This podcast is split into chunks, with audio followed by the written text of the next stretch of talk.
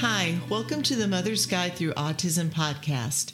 This podcast is to inspire, support, and build community for mothers raising children with autism. I'm Bridget Shipman, the host and creator of the Mother's Guide Through Autism. This podcast has been inspired by my son Joseph, who has been living with autism for the past 27 years. Today's episode on the Mother's Guide Through Autism is a continued discussion of stress management. So, in the previous episode, I addressed mother guides and I gave some coaching tools to build a toolbox for your stress management. And as you know, if you've been following Joseph and I, I offer the perspective and healing and inspirational tips for mother guides, while Joseph gives a perspective of living with autism. So we are doing this work together and we are hoping that anyone who's listening that there's something that you can gain from each of these episodes of our podcast to help you move forward and we are here to support and hopefully guide all of you into living a more joyful, lighter life. So, Joseph Shipman today, he's going to be giving us his perspective um, what it's like dealing with stress and managing it uh, from from living a life with autism. So there are many stressful situations that have come up in his life, and he has done such a great job as I have observed him growing into his 27th year. And as we get older, we have more responsibilities, and this can also create greater stress for anyone, whether you're living with autism or not. So I know when Joseph was born, one of the things we noticed, his dad and I, literally on day three of Joseph's life, was how easily he got overstimulated. So this is a word that his dad and I used. Um, of course, this this was way back in the early '90s when Joseph was born, and we had some friends who had a colicky baby that was basically the same age as Joseph, and what they shared with us was that for his colic and for his his constant crying, they figured out that a vacuum cleaner which is a source of white noise, calmed their son down. So they made a cassette recording. Yes, you can tell what the time frame is, early 90s. We did a cassette recording of a vacuum cleaner.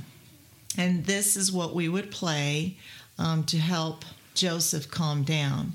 And it worked. It was great. It was really the only thing that could soothe him um, rocking him, walking him around, driving him around, all those things helped, but nothing like this white noise. So the difference was in our two sons was that when he finished his colicky phase, like mo- most babies do at around um, six weeks of age or so, Joseph's continued. And what we noticed is that although as he got a little older, I, am thinking we did this vacuum thing for the first three, four months of his life. And we noticed that things would trigger what we called his overstimulate, overstimulation. And we really had no idea that our son was actually on the spectrum at this time. We just thought we had a highly sensitive child um, that really needed to be on a pretty strict schedule. So the way we we helped Joseph was we tried to live around his schedule because what we noticed was, you know, other kids during the holidays or when they would get off their schedules, yes, they get cranky, but Joseph's was inconsolable. And it would take us the whole evening to get him to get back to, to his routine, back to sleeping. And so not only was it stressful for him, but it was also stressful for us. So, what we called overstimulation, which was in fact, he had triggers that were very stressful for him, and being in the autistic spectrum, um, he would struggle with those sensory issues, right? So there were a lot of triggers out there that we didn't know about. So the majority of Joseph's young life was about noticing these triggers and what was overstimulating and the fears that came with that and how to manage them. But we were coping with them and we were trying to guide Joseph the best that we could, not knowing what all was causing it, right? And the more we learned, the more we could help him cope. But he was really great as he got older in coping with this stress management or overstimulation himself.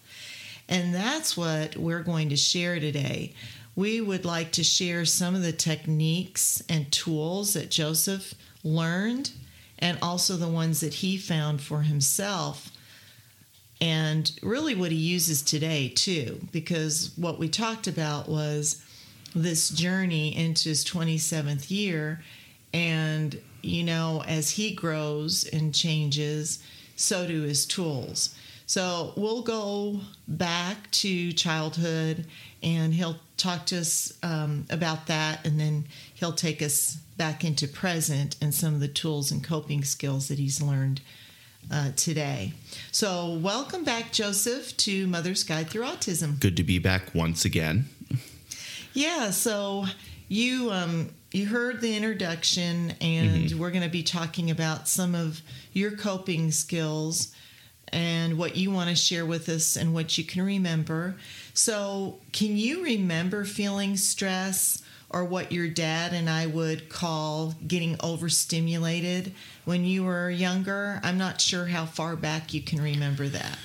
I mean, I can remember back pretty far. Usually it had to do with breaks in routine because I mean, with the Winnie the Pooh thing, which we talked about in an earlier episode, the big thing that I think set off the panic attack with that was not only the association with, you know, in my head, but also that I wasn't expecting that at all.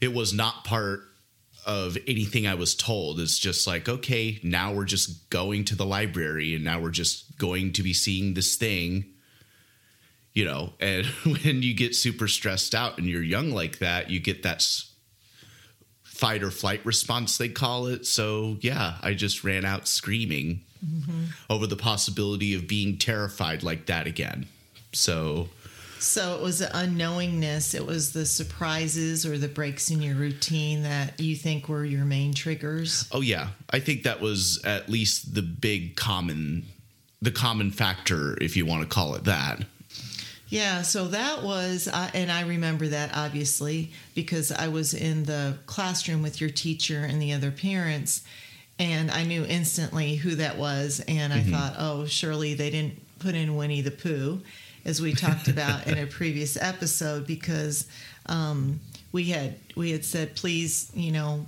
be mindful that for whatever reason, Winnie the Pooh triggers Joseph, and he will get upset. Yeah. Uh, so that was age five. That was starting your kindergarten year. Do you remember other instances or other triggers? And then mostly, I'd like to know. I remember that, and I remember um, bringing you into the classroom with your dad and I to calm you down. So, what helped calm you down? Let's stay in that time frame. What was it that made you feel safe and and back on track. Well, I guess like is implied with you know the common thread of stress being that break from routine or unexpected things happening it would just be that kind of general sense of familiarity like one thing that would be i guess a stimming for me especially when i was younger and at home and stuff is i would watch those tapes constantly you know especially since there was a predictable order to them especially after you watch them over and over and over again it's that kind of routine and the familiarity, right? Like I know these people, I know this surrounding. You know, we're not just going to do this thing now or participating in X acti- activity now with no foreknowledge. It's just I kind of know this more. yeah. So as you moved through school, um, as you well know, there were some unpredictable things that would trigger you and would stress you out.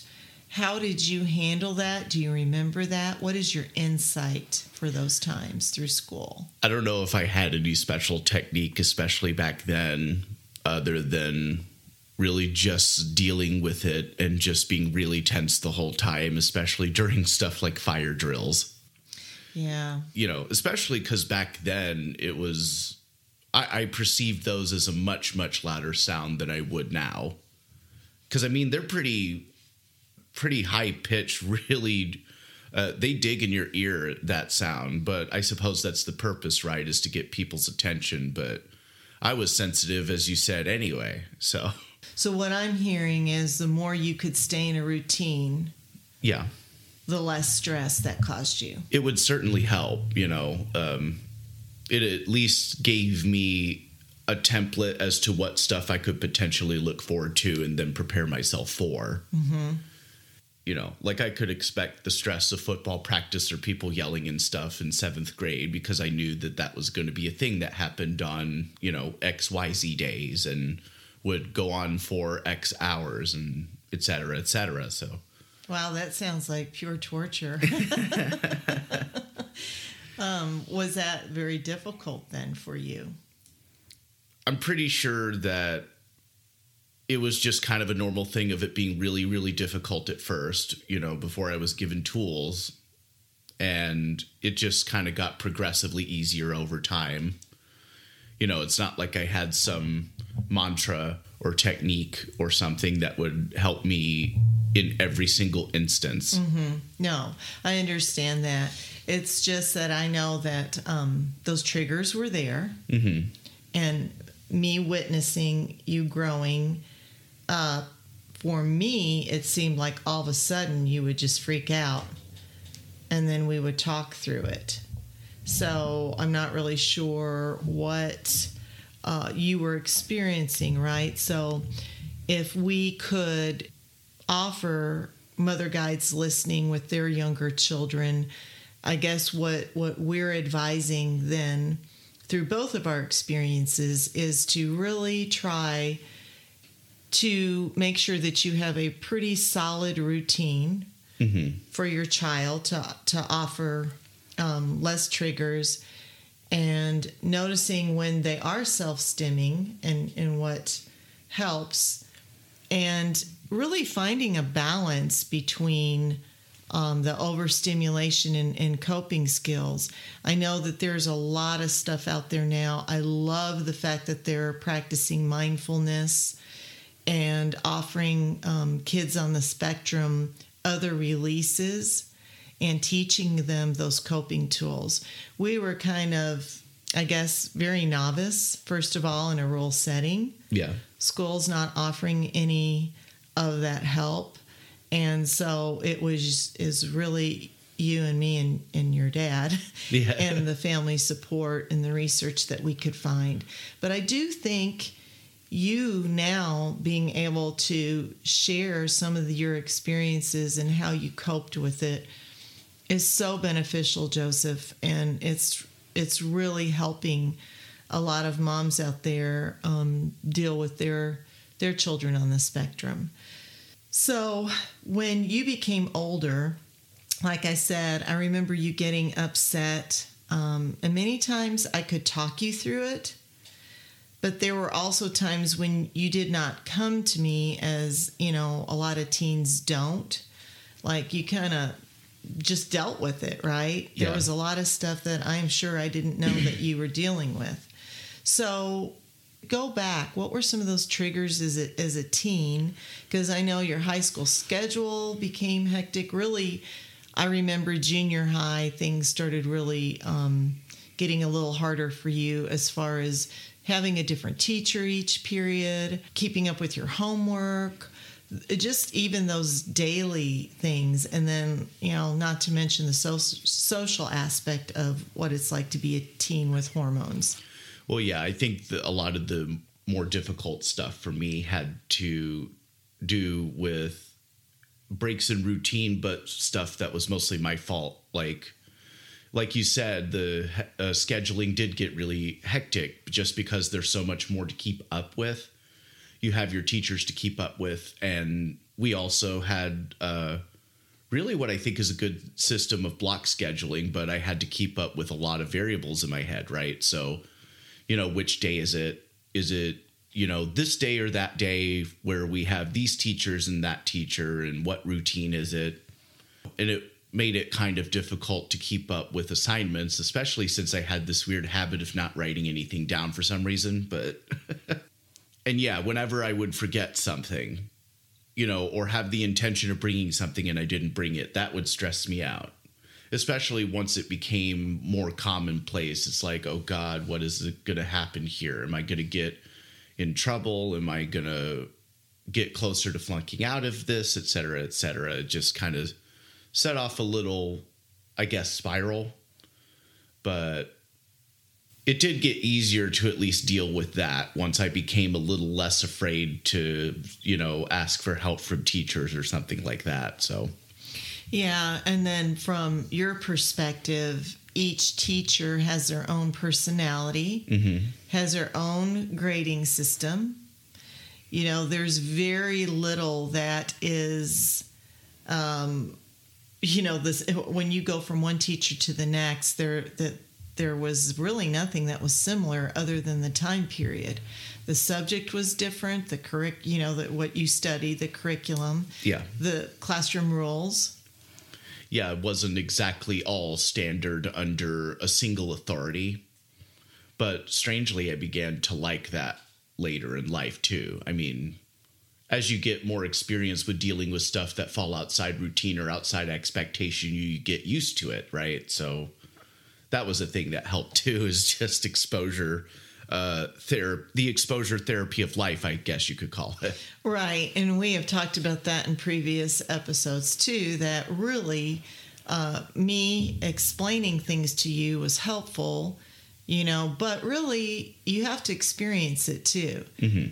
Right so the way that i had talked about it in a, a previous episode was i thought of your mind in my mind mm-hmm as a computer, really. And you would file each experience away and have a visual for it, and you could recall it instantly. And then you could make that correlation from, oh, I remember this experience when I went to a Broadway play Mm-hmm. Beauty and the Beast and was terrified and realized that it was really cool once I got through that or right. getting on the airplane or you know walking through the the county fair with um, loving animals wanting to be around animals but terrified of the noises right so once you got those experiences under your belt you then would bring it out of your filing cabinet and mm-hmm. Correlate it and then oh okay i got this i i, I can do this would would you say that is is close? I think to- that's pretty accurate. Yeah, I think it would also be a thing of like to use some computer terminology. I wasn't using as much RAM to process as much information. Like I didn't have to put as much conscious effort into filtering out noise. My brain would just do that automatically then. You know, so I guess I developed that as a skill or as a function mm-hmm. i suppose. Like it's not something i had to sit there and think about and like develop or something like some inventor going okay w- you know now when this happens your brain is going to do xyz i just do it. So what was most helpful for you in your um, you know in your high school years your teen years um, getting used to a classroom schedule, different teachers. Were there any tools that, that were helpful for that adjustment for you? I don't know if there were any tools in particular that I could think of that were unique to that time period that I didn't use already. It was just kind of molded into that setting, I guess, if that makes any sense. Can you give me an example? I think part of it had to do with the with my evolution of interest for example i might use whatever interests as a tool to kind of maybe relate a situation to another thing you know because i think a lot of it is about contextualizing it because that's the ultimate purpose of metaphor. That's why we use it is to help us understand things by relating it to something else. So I would just think of something I was into or interested in and see if there was anything I could pull out of the experience file or out of that sort of weird imagination file to help me kind of think about it from a different way. Because that's the point in life where you really have to figure out how you're going to figure stuff out, really. You have to develop your own system for that. So mm-hmm. I think that's when that really started for me. Yeah. You know, because you kind of have to. You can't bother everybody all the time for certain advice or to give you something to help cope like you used to. Because that's why you know you're given stuff to cope uh, with or uh, you're given tools that help you cope before you know so that you don't have to keep asking for them once you get down to brass taxes. Okay. You know one of the things um, as a, an observer as a mother guide was when you were introduced to music and what I noticed for you was that seemed to really, whether this is true or not, so you can clarify this, but I noticed that music and poetry and the artistic world was a great release for you. Yeah, definitely so.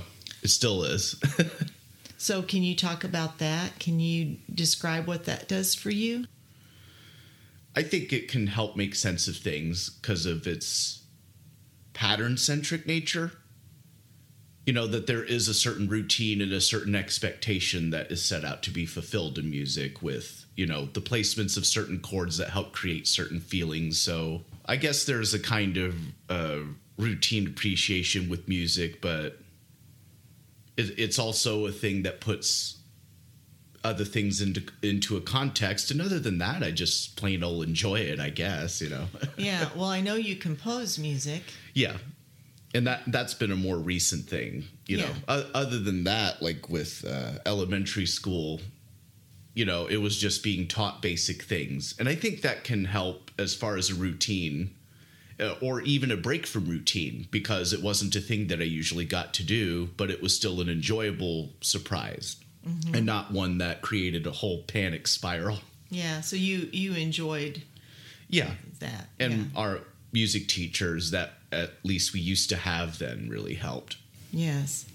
So you have a gift for the arts, and what I also noticed, um, I had the privilege of being your teacher for one of your life skill courses, which was interesting. Yeah, interesting is definitely one word for it. we we learned a lot about each yeah. other in those roles.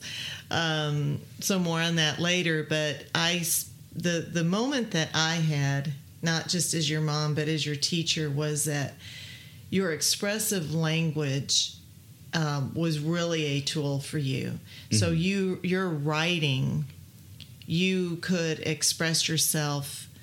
I mean, I was so impressed with your writing. In other words, I thought, oh my gosh! Once I read what um, we had these questions on what we called Fun Friday in the classroom and you were given a journal entry question. And you're writing on those journal entries. I thought, wow, this kid has insight and he absolutely knows what's going on. And this is his outlet of expression versus, you know, getting up and, and trying to explain it because at that time you were a freshman in high school and your expressive yeah. language was still limited and we had a lot of different things going on in that in those teen years right but your writing wow i for a moment i i didn't worry about you because i understood in that moment that you actually are getting it it's just how do you get it out of you well, and the ironic part is that when it came to writing essays and stuff, that was actually kind of stuff I hated. So I don't know if I thought of it as a form of self expression up until relatively recently compared to that. So, mm-hmm. Yeah. You know, because usually when it comes to handwriting, usually that's the thing that gets assigned to people as busy work or as like a thing you must do, that you must write something down. But when you look at it from a perspective of actually expressing yourself in a complete way, then yeah, I came to appreciate writing a bit more. Right. It was Especially the content. Well, yeah, and just as a method of communication, just it, it helped me make friends over social media pretty well. yeah. you know that instead of uh, trying to think of something to say now, you can just kind of think it out and write it out. Yeah, that makes sense. But that was my aha because I, I realized then that you were, um, there was more to the story, in other words, right? Yeah. And so that was a, a big moment for, for me. And I think also a tool for you. So um, that content and the way that you could express yourself, and it was very clear to the point and right on. So that was one tool that I noticed for you, along with the music, the expressive poetry. Um, those those were great coping skills that I noticed for you. Now that you are a young man in your twenties, experiencing stress an adult, right? We talked about that. Um, you've got a, a job, you've got all these responsibilities now that you've acquired over time. Can you discuss how you manage stress now? Like I think one of the more recent stressful experiences I had was I have a job in radio, and one of my jobs is to oversee our uh, broadcasts of our high school basketball games. And one night it was just technical problem after technical problem after technical problem, and the thing I basically had to realize was you know, at least the thing I realized in a way before coming up to that was there's only so much you can do. So it's just dealing with the problem as best you can. And just knowing that you're not going to make everything exactly perfect right away, even though you want to, you know, because things were going off the air and barely being heard and people were calling. So it was just kind of figuring out how to ride that out instead of wishing it would just all go away. Because I mean, you're here, you're doing this, so Yeah. what what do you do? You, So- you do what's needed. So you talked your way through it. Yeah, in a way. Yeah. So one thing that um, I have noticed too is that you had a strong interest in religious studies Yeah. and that you found meditation on your own. Mm-hmm. And, you know, as a life coach, I bring the breath. And uh, I often say, just if you have no time for anything else, in that moment, take three deep breaths. Has meditation or any mindfulness practices, Joseph, has that also been a tool for you? Well, I've definitely experimented with um, meditation, and that definitely had helped put some things into perspective. But usually, the thing I make the most of is just a mindfulness practice. And there's not like a step one, two, three, four, and so on until finally you've reached mindfulness. Congratulations. Um, it's just kind of a general system for, uh, it's a template for how to deal with stuff you know it's almost like a preset when and when you're on the mindfulness preset you try your best to actually accept things as they are and not just wish that the bad stuff would just end already i mean you do but you don't spend all of your energy put into that feeling and into perpetuating that feeling in yourself almost as if we think that feeling that way is going to make it go away faster or something and kind of makes me think back on when I would get so stressed and so overstimulated and think, how did I even end up this chill?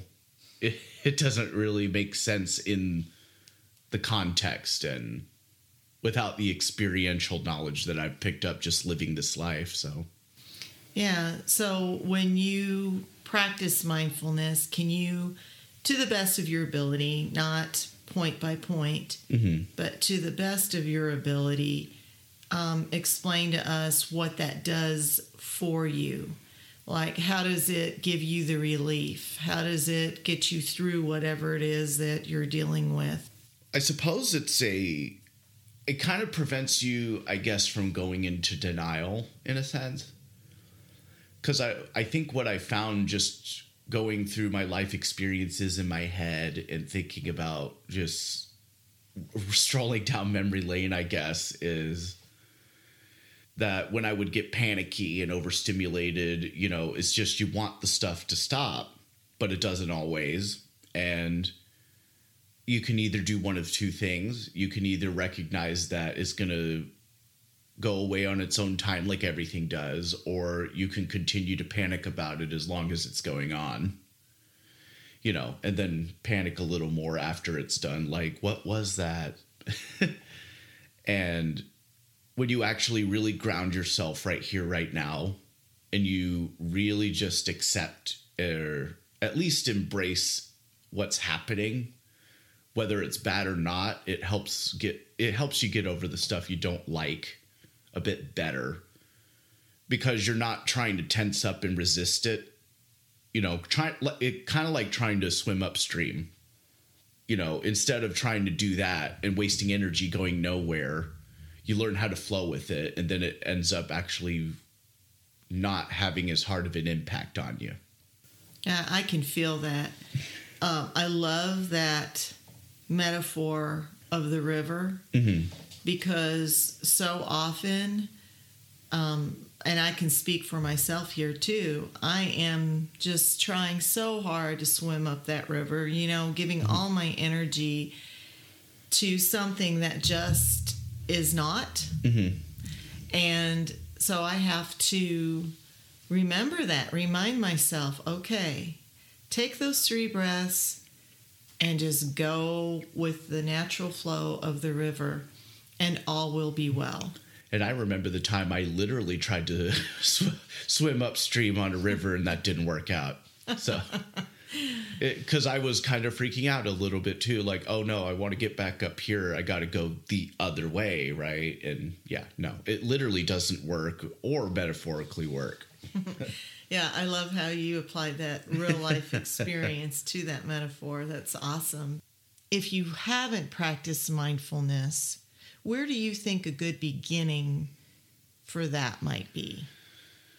I think for most people, at least trying some meditation would help. Other than that, um, just trying to ground yourself in what's actually happening and not what you think is happening. Mm. And that a good place to start is to learn how to tell the difference between the two. You know and when you're paranoid or overstimulated or something you can't really tell the difference between the two. So you're trying to tell and then get rid of the bad one. Mm-hmm. yeah i get that. Yeah that that's very insightful. I think that's going to help a lot of people who are on the spectrum that might be dealing with anxiety mm-hmm. or like you said like the, those panic attacks that you had when you were younger just full of anxiety because of the unknown mm-hmm. or now what's going to happen and then we just get in our heads right and then that just gets bigger and bigger and bigger and that in fact is not even our reality mm-hmm. it is just a belief which i call crazy monkeys yeah but you can call them whatever you want but yeah, exactly. yeah, you just dissolve the crazy monkeys and then you become present and you actually do see what is truth for self versus just believing all those crazy thoughts that just get us more and more and more and more into crazy monkey land, right? Yeah, trying to scramble and control without even considering whether or not it can even be controlled in the first place. Mm-hmm. And that crazy monkey thing is great because the Buddhists have a metaphor for how our minds work, being the monkey mind where it just jumps around from thought to thought to thought to thought. So exactly, yeah, exactly. So it, it's being able to release and flow with the river. Yeah, beautiful. I love that metaphor again. What advice do you have for the mother guides listening? To our podcast for managing stress for the their younger children? The only advice I can really ever think of to give for questions like that is just to know who your child is and where that stress is coming from. You know, easier said than done, but you know, just don't be dismissive or overly presumptuous about where the stress is coming from or what you can do to stop it or curb it or something like that. You know, it's really just kind of the same advice for dealing with it. Uh, if you're going through a stressful time, is to try and see things as they are and just kind of go from there how to deal with it. Do you think introducing mindfulness to young children would be a benefit? I think so, definitely. Okay. Because I've heard many anecdotal cases as well of um, not just simply mindfulness, but even uh, particularly famous techniques like TM or transcendental meditation. You know, that for those of you that might have heard of the Beatles and how they went to India and met the yogi and stuff, that's what they learned was TM. And there are many people on the spectrum that use that as a coping mechanism and that that's a part of their routine. Hmm, that's great advice. Have mm-hmm. you tried that? I haven't tried TM because I think with TM you have to go through an official practitioner and get um, a personal mantra. Like they give you a thing to say mm-hmm. over and over. It's a mantra. It's a focal point tool, and you have to get that from a recognized practitioner or teacher of it. And you know, this is rural Arkansas, so obviously there are plenty of those people around. yeah, well, um, for me, this is this is interesting because I didn't realize um, that that is something that helps people on the spectrum and that what what you actually have to go through to get that. So mm-hmm. that'll be a conversation that that you and i have. Yeah. Because um, if that is something that would interest you, uh, of course, we'll we'll uh, find the tools, find the resources, and perhaps that is something that you can can go through, and then let us know mm-hmm. if in fact that is beneficial. Well, and I think the thing that's important is that it can be beneficial. It's not just a straight always net positive benefit for every single individual. Like don't believe anybody that tells you that X technique will take care of every problem mm-hmm. you know mm-hmm. so yes uh, very true and that has been our experience right we've talked about this in previous episodes how you know there's so many therapies out there so many things to pick from and that each autistic person is an individual and they have their own personal strengths and weaknesses um, but if it doesn't hurt you and you could benefit from it, why not try it? Has mm-hmm. been our message, right? Oh, yeah. Yeah. Sometimes, not sometimes, all the time, finances could could play a royal role in that, but also um, time and how to manage all that because you, you we're talking about relieving stress, not creating stress, right? Yeah. so finding that balance and going with the flow of the river again. But that that's interesting um, technique to look into, and there may be some of you that are already practicing it. And so if you are, let us know what you got out of that. Let us know if that's helping you with stress, whether you're on the spectrum or not, about that experience. And also, if there are any other techniques that have helped your your kids that Joseph and I haven't talked about because the whole premise of an intention of this podcast is to unite people together to help each other on this journey on the spectrum of autism. So that is the purpose of this. Joseph and I do not know everything, that's for sure. But we are living it from a mother's perspective and from living with it, as Joseph is talking about. And so we share our story to inspire all of you to share your stories, and that's how we pay it forward. Because, as you well know, if you've been following us, we went from non nonverbal, not being able to answer yes or no questions and so forth, to a person who is working for a local radio station, which is pretty awesome. And so what what I've learned through this interview is that for you the triggers of the unknowingness were huge in your childhood all the way up through now that you have practiced, that you do practice mindfulness and found that to be beneficial in staying in the present. Try not to swim up the river, but go with the flow of the river. And that's a beautiful metaphor for what mindfulness can do for you. And if you're not familiar with mindfulness, maybe you try uh, some type of meditation that works for you really it's all about taking very, very small steps. If all of this feels big to you, then try to break it down. And whether you're on the spectrum or a mother's guide or just anyone listening, beginning with your breath.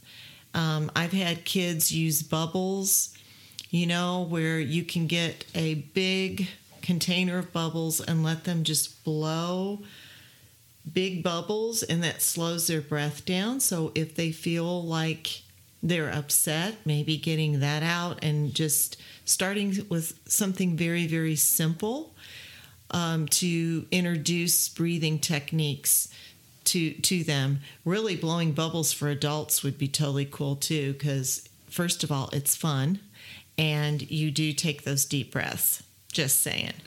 So I hope that this episode was beneficial for you and that you got something out of it to share and pay forward. And thank you, Joseph, for being a guest and sharing your insight of stress management in your life. Thank you for having me again and allowing me to share that insight you think I have. well, I know you have. Thank you. so, thanks again.